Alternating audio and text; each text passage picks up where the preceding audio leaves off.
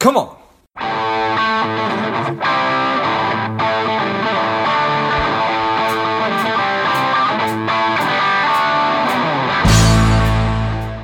Welcome to Money Savage, a savage approach to personal finance. This is George Grumbacher, and the time is right. Welcome to today's guest, strong and powerful Robert Fragasso. Bob, are you ready to do this? I'm ready, and thank you for inviting me on your show. Oh, you are welcome. Let's do this. Bob is the chairman and CEO of Fragasso Financial Advisors. He's an active member of his community as well as an author. He spent four decades in the financial services industry. I'm excited to have you on, Bob tell us a little bit about your personal life, some more about your work, and why you do what you do. Well, thank you for asking me. Uh, personally, I'm still involved with the business after 46 years, and we've got a very, very strong management team, so I'm able to contribute to the firm uh, in the unique way that I can, not blocking the other folks from doing what they know how to do. Uh, I'll mention that we've got a little bit of a different model, and that is that we have one book of business for the entire firm. All of our people are on salary with a firm wide bonus based on AUM acquisition as well as retention during the year, and then individual bonuses that are based on the same criterion. Uh, the personally, uh, I'm involved with uh, charities. I'm involved with the community to a degree and uh, it's family, it's personal, and it's business. Excellent. So, why why did you choose to to build your firm or change your firm to the current model that you have of your advisors being salaried with with with bonuses?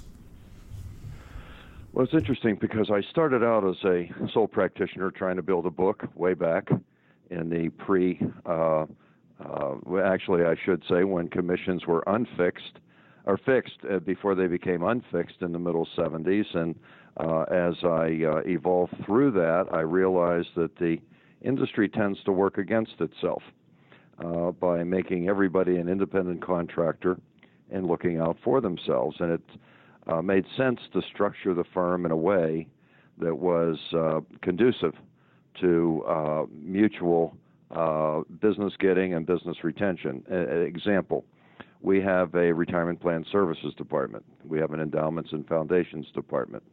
We've got centralized portfolio management. We have centralized financial planning. That wouldn't be possible if everybody was their own, if you will, independent contractor, whether they're paid on a W 2 or not.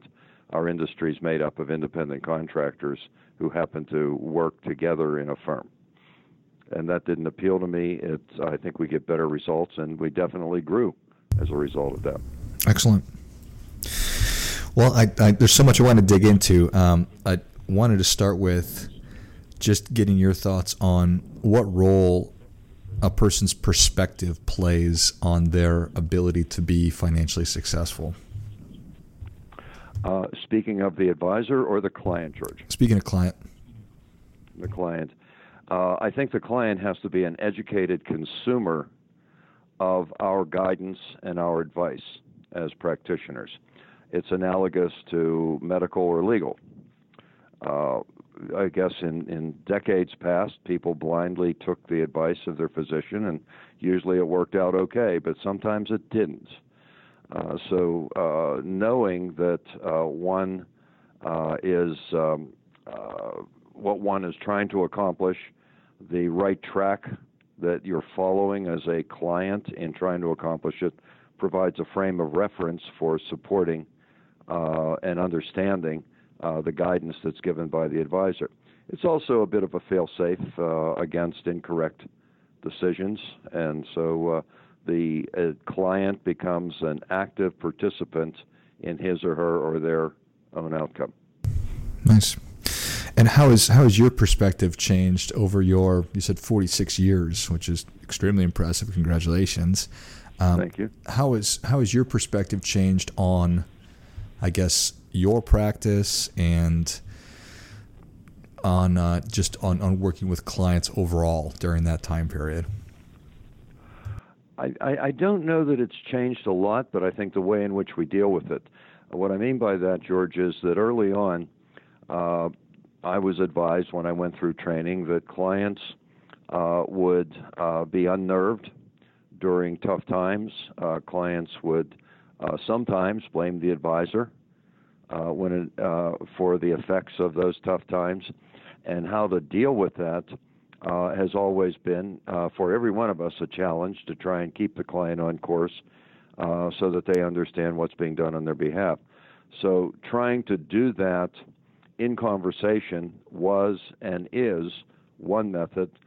But the change that we made, and this goes back 20 years now, is to become um, actually more than that, uh, to become um, totally discretionary in our investment management. We're 100% fee based, but we're also 100% discretionary. So the client is contemporaneously informed as to what we're doing, but also why we're doing it.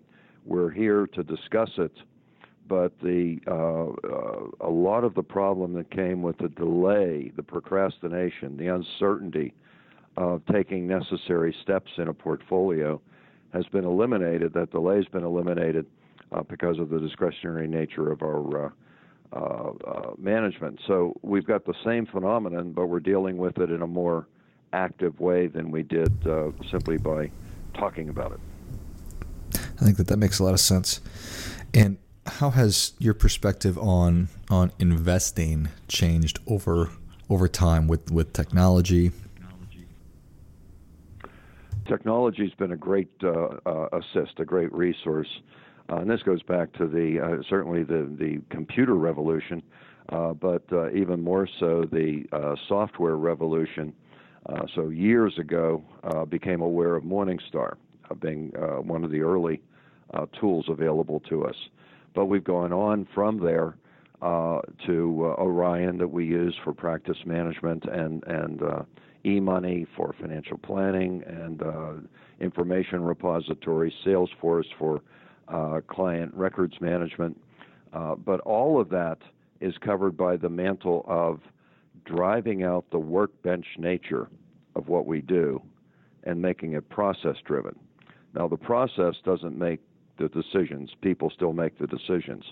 But by being process driven as opposed to workbench every day making it up for every client allows us to rise to our higher and better use of our time as professionals. So, uh, embracing technology has been a, a big boost in our practice. Uh, also, the tools, the investment tools that we use, ETFs, index funds would be an example of that. Uh, we embraced it, we didn't fight it, and we made it the core of each slice of the asset allocation model that we utilize for clients. And then we complement it with active management uh, as well as our own individual securities management. And so we have a holistic approach to portfolio management, but it's built on that core of the index, of the ETF. Uh, where early on, when it came out, a lot of my peers were fi- not within the firm, but elsewhere, were fighting that and saying, "Oh my gosh, it's going to take our business away." Right. Don't fight it. The train's coming. Don't stand on the tracks crying. You know, get on board. Use it. Appreciate that. So, what do you feel your your job is as an advisor to your clients? Well, first, it's to help the client determine where he, she, they are going. What is the goal? Uh, secondly, to talk through what's gotten in the way of the achievement of that goal. And it can be uh, client centric, it could be advisor centric, uh, those reasons uh, for impediment. Uh, what then next should be done to correct it? and then finally to apply our process. And our process is holistic financial planning, appropriate schedules. Certainly, our portfolio management is the same. Uh, if somebody has large cap growth as one of the slices in their asset allocation model, and just about everybody does, they're going to have the same large cap growth investments, both institutional level no load funds as well as individual stocks. But the allocation that that family or that individual will have of large cap growth will be driven by the objective. And the objective is quantified into that result in the portfolio allocation by all of the schedules that we've run for the client time frame, risk tolerance level, family responsibilities, tax bracket. Uh, and so, first, metrically translating or translating the goal into metrics. What does retirement security mean for you? for you, it's different than for me. We have different ages, different time frames, different family responsibilities. So let's quantify all of that. But it has to start with a conversation. And then once we've done all of the information gathering, then we do the analytics, and then we have a second meeting and go through the results with the client.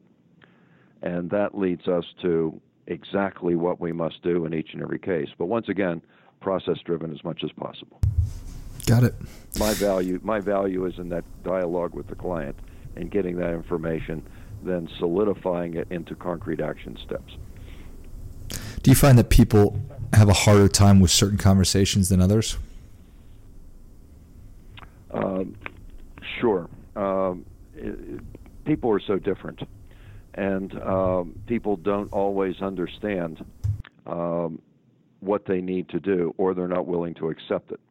Uh, they have an unrealistic, sometimes people have an unrealistic view of uh, what uh, they uh, want, uh, what it takes to get there. Uh, so there are, in a minority of cases, people that we shouldn't accept and don't accept as clients. So an active trader doesn't fit our methodology. We're, we're bound to fail in the uh, in right. mutual expectations with that client. Uh, I'll, I'll, give you an example. Uh, some years back, this is quite a while ago, a woman uh, who was a widow was a client, and uh, recent widow, and she came to me, became a client, and uh, she had a reason. She was in her 50s and had a reasonable portfolio, but it was not overly large, probably enough to help her get by into retirement. She came and said, "I need to buy a place in Florida." We live in Pittsburgh and she said, uh, "I and I and I said, well, are you selling Pittsburgh? No, I'm going to keep both." I said, "Well, I was younger then." I said, "You can't afford to do that." And she said, "Well, I, I want to do that." And I said, "Well, why do you want to do that?" You ready? I can't meet any men in Pittsburgh. Okay. and of course, remember, I was younger then, and I said, "Are you kidding me? The ratio is much worse in Florida." uh, and uh, and so that was intemperate of me. I was trying to be helpful to her. But there, there's an example of someone, and, and, and so she left. She stopped being a client. I ran into her accountant a few years later, and I said, Whatever happened to this woman? And he said, She spent down her money because she was doomed to do mm-hmm. that. Right. I knew that. She wasn't willing to accept it. But here's the bottom line I wasn't smart enough or sensitive enough to make her understand what was right for her. And that was my fault. Yeah, she was wrong for being emotionally involved, uh, attaching an emotional quotient to her money that she should not have done. But I was inept in trying to get the message across. So, yes, sometimes people are reasonable, but more often than not, we'll tell people you are on the wrong track with your expenditures I don't want you to cut your lifestyle, but we have to make some adjustments. Well, what kind of adjustments? Let's talk through it. That's a more reasonable approach. So, yes, some people are accommodating, some are not, but usually it's because they become, they have their conflicting emotions tied up with their money. They think their money knows they own it, and that's not the case. It's a tool. They think that their their money thinks that they own it. Hmm. I I think that that's a great way to look at it. So the folks that, that are able to overcome that or maybe have not struggled with that, what what are those common traits of successful investors or people that are successful financially? They're realistic. They may have high aspirations, but they're realistic about those aspirations and what it takes to achieve them. But that's where the analytics, that's where the process makes it so much easier to get the message across. So a reasonable person, not necessarily an analytical person, know, it could be an English teacher that I'm talking to. It doesn't matter, or an English professor. They don't have to be a math whiz. They just have to be realistic in their approach to themselves, their goals, the steps they need to take. Uh, and then if it's not a comfortable set of steps, then we have to rework it. Because financial success is an equation, which means there are variables on both sides of the equation. So let's adjust the goal. Let's adjust the time frame. Let's adjust what you have to do to pre fund that goal? What rates of return? What risk is involved in that return? Those are all variables. So a reasonable person understands that and works through the exercise collaboratively with the advisor, and the outcome is usually okay. Nothing's guaranteed, we know that, But if the methodology's right, the odds are so much more in the in uh, in line with uh, achievement than failure. And are you able to gauge pretty early on if somebody's going to be able to take a realistic approach to it? Uh, I think so. Um, sometimes people are they recoil at realizations, and not not every realization is stark. In many cases, we're telling people you're never going to outlive your money. Right. You're going to be able to do what you want to do. Uh, so it doesn't mean that we have this hard conversation with everyone. But uh, yeah, most, most people understand it, even if they initially are taken aback. Uh, a client a while back had three homes one in New Jersey, one in Florida, and one on the uh, Maryland coast. And went through it and said, pick any two of the three, but you can't carry three. They were just retiring and a fairly young retiree you're not going to be able to carry it through. Here are the numbers. Oh, whoa, I don't know. Okay, let's go through it. Okay, I understand what you're saying. We will have to get rid of one of those homes. Got it. That's where the metrics make the difference as opposed to me describing in the air some type of belt tightening. Yeah, I, appreciate that. I think that that's excellent. And I want to sort of have, have the same conversation to a, a good chunk of you know you, you read statistics and I sometimes I take at face value and sometimes I look at it and I think okay I don't know if that's a real thing or not but you read about how a very large chunk of of of Americans couldn't come up with four hundred dollars in case of an emergency in cash. How would you sit down with those people if in fact they are living really paycheck to paycheck, um, and, and have a conversation with them? You know, folks of, of all income categories uh, can have can fall into the trap of overspending. And uh, the conversation becomes one of reality, not of accusation. Uh, and it's that uh, we put this in our court. We teach adult financial education for corporation, the workforce, and at corporations for universities, colleges, community colleges. And part of the, uh, the the debt section is to talk about the three types of households. Uh, those that spend all that they make and accumulate nothing, those that spend more than they make and accumulate debt, and those that spend less than they make and accumulate assets. Uh, barring an unexpected inheritance or a lottery winning, you're in one of those three. So, how do you want this to go? Let's talk about it. Uh, and and so, as opposed to saying you are spending too much money, weren't you brought up right? Where's your head? You know eh, that's the wrong way to approach it no one wants to hear that but laying it out realistically for them so that they can aspire to a better course uh, seems to make a difference. Sometimes it doesn't, and they keep spending. And sometimes, if it's a couple, one spouse or the other is not in line, and uh, so it becomes a matter of uh, kind of a Socratic method uh, to get that spouse with questions, to get that spouse uh, to understand that he or she is uh, risking a derailment of the of the financial security. Well, I think that that is excellent, an excellent way to frame that conversation. So thank you for that. Well, Bob, Savage Nation is ready for your difference making tip. What do you have for them? Well, I think that um, for for advisors, uh, it is that to have the courage of your conviction in how you guide your clients. If you're unsure, then solidify your method, your thinking, uh, your tools. But as you're practicing, again, a medical or legal analogy is apt. And that is, if you felt unsure about your ability to treat your patient medically, then you've got to rethink your tools and your methodology and get it right because a lot depends on it.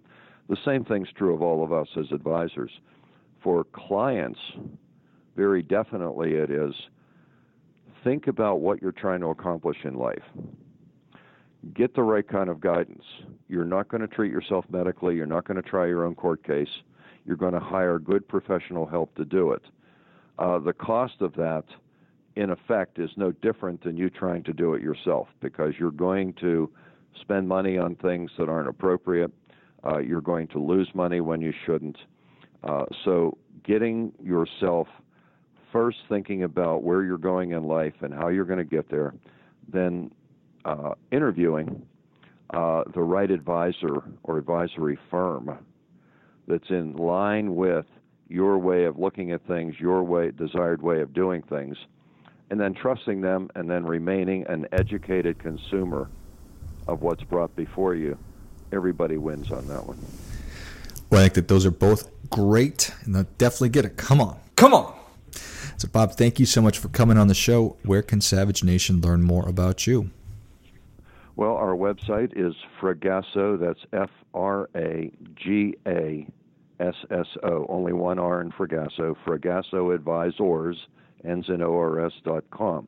By the way, I'll mention parenthetically that we are looking to buy practices of individuals who are either younger in their practice and want to grow as part of a larger, more resource laden organization, uh, or in proximity to retirement, maybe imminent retirement, we're looking to buy. But those that are in between, they might want to, in effect, license our resources, and they can also contact me through the website. Excellent. Well, Savage Nation, if you enjoyed this as much as I did, show Bob your appreciation and share today's show with a friend who also appreciates good ideas. Go to FragassoAdvisors.com, which I'll list in the notes of the show as well. Thank you again, Bob. George, thank you. It's an honor to be on, and thank you for your good questions. I appreciate it. And until next time, keep fighting the good fight because we are all in this together.